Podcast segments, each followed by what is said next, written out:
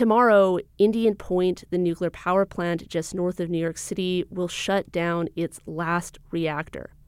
The plant has generated enough energy to power up 1 million homes. Indian Point's fission energy may one day be replaced by fusion in New York's pursuit of carbon free power. Kate Stockrum explains the scientific, regulatory, and political hurdles nuclear fusion faces. When it comes to clean energy, nuclear fusion is legendary.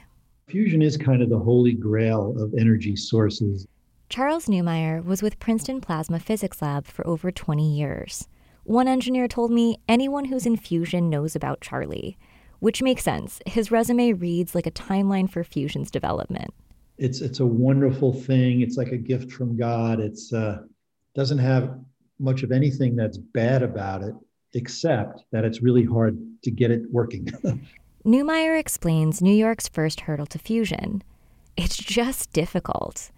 Fusion creates energy by forcing atoms together. It's the same reaction that fuels the sun and stars. But turning that energy into a usable power source here on Earth would take enormous magnets and temperatures around 150 million degrees Celsius. Neumeyer says that's much harder to do than, say, burn coal. You dig coal out of the ground, you light it on fire. Or gas, or oil. It's the same kind of thing. It comes spewing out of the ground. Or even run a nuclear fission plant. You, you mine uranium and then you separate the this stuff from that stuff and you make a big pile and it gets hot. But New York is closing one of its four fission plants and instead investing $2.5 billion in renewables like wind and solar. Though renewable sources provide carbon free power, fusion would be the more efficient, reliable source of clean energy when it becomes possible. But then there's regulation. The biggest difficulty really is that regulators are used to fission. Laban Coblentz is with ITER, an experimental fusion reactor being built in France.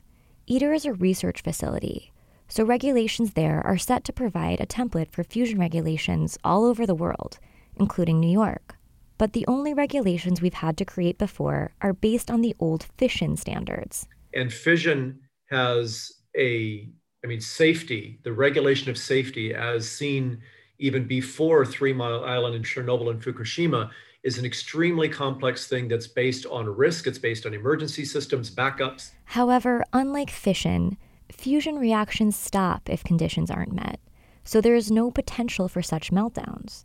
Because it's safer, Coblentz expects future fusion plants will have requirements typical for any regulated industrial facility, like a car manufacturer, plus radiation safety directives.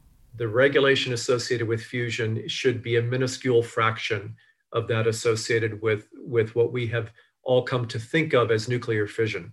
Dave Wilburn is a leading American power generation consultant.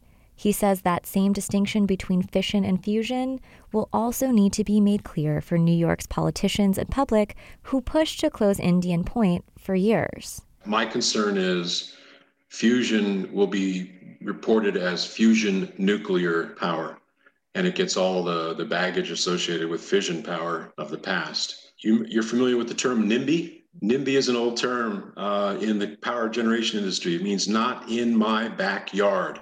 Across the ocean from New Yorkers' backyards, ITER, the experimental fusion reactor, is on track for its first test in 2025. It's a promising start, but experts say the technology to harness fusion energy in the States is likely still two decades away. Kate Stockrum, Columbia Radio News.